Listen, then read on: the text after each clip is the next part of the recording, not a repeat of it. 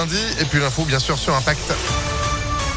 Avec Sandrine Ollier. Bonjour Sandrine. Bonjour Phil, bonjour à tous. À la une à Lyon, nouvelle étape pour la ZFE, la zone à faible émission. La métropole vote aujourd'hui son extension.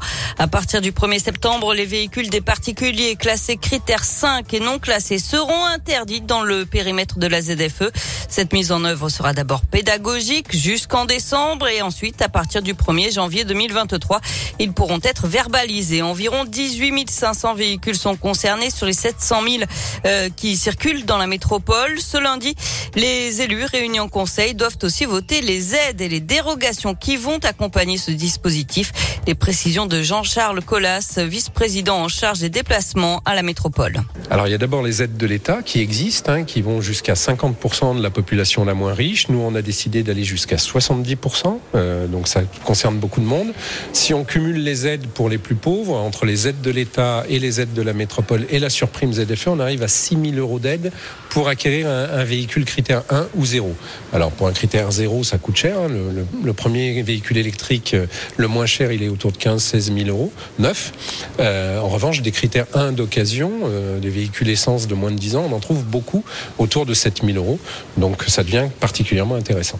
Et vous retrouvez toutes les dates et les dérogations sur impactfm.fr. On reste sur les routes avec ces perturbations à prévoir pendant trois mois sur la 7. Un nouveau chantier débute aujourd'hui entre Lyon et Saint-Etienne. Objectif, remplacer les glissières métalliques du terre-plein central par des glissières en béton et supprimer la végétation invasive au milieu de l'autoroute. Conséquence sur le trafic, l'autoroute sera fermée quelques nuits en semaine. En journée, la vitesse est limitée à 90 km heure dès aujourd'hui.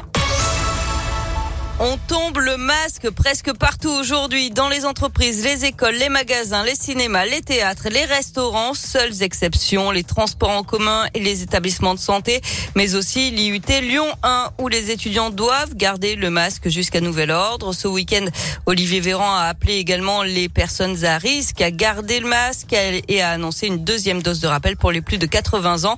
Il faut dire que les hospitalisations repartent un peu à la hausse en France. Ce nombre de malades en soins critiques reste stable. Près de 60 500 nouveaux cas de Covid ont été recensés ces dernières 24 heures. Soirée politique sur TF1 aujourd'hui avec 8 des 12 candidats à l'élection présidentielle, mais pas de débat.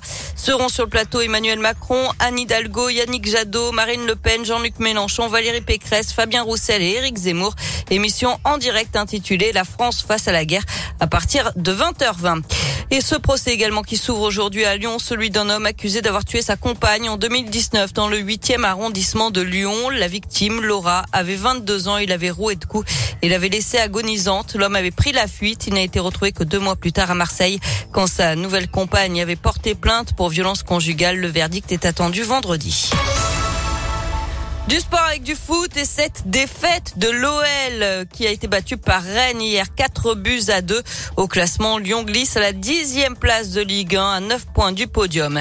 Et puis les Jeux paralympiques de Pékin se sont terminés hier. La France repart avec 12 médailles dont 7 en or et termine quatrième d'un classement des nations dominé par la Chine et l'Ukraine. Merci beaucoup Sandrine.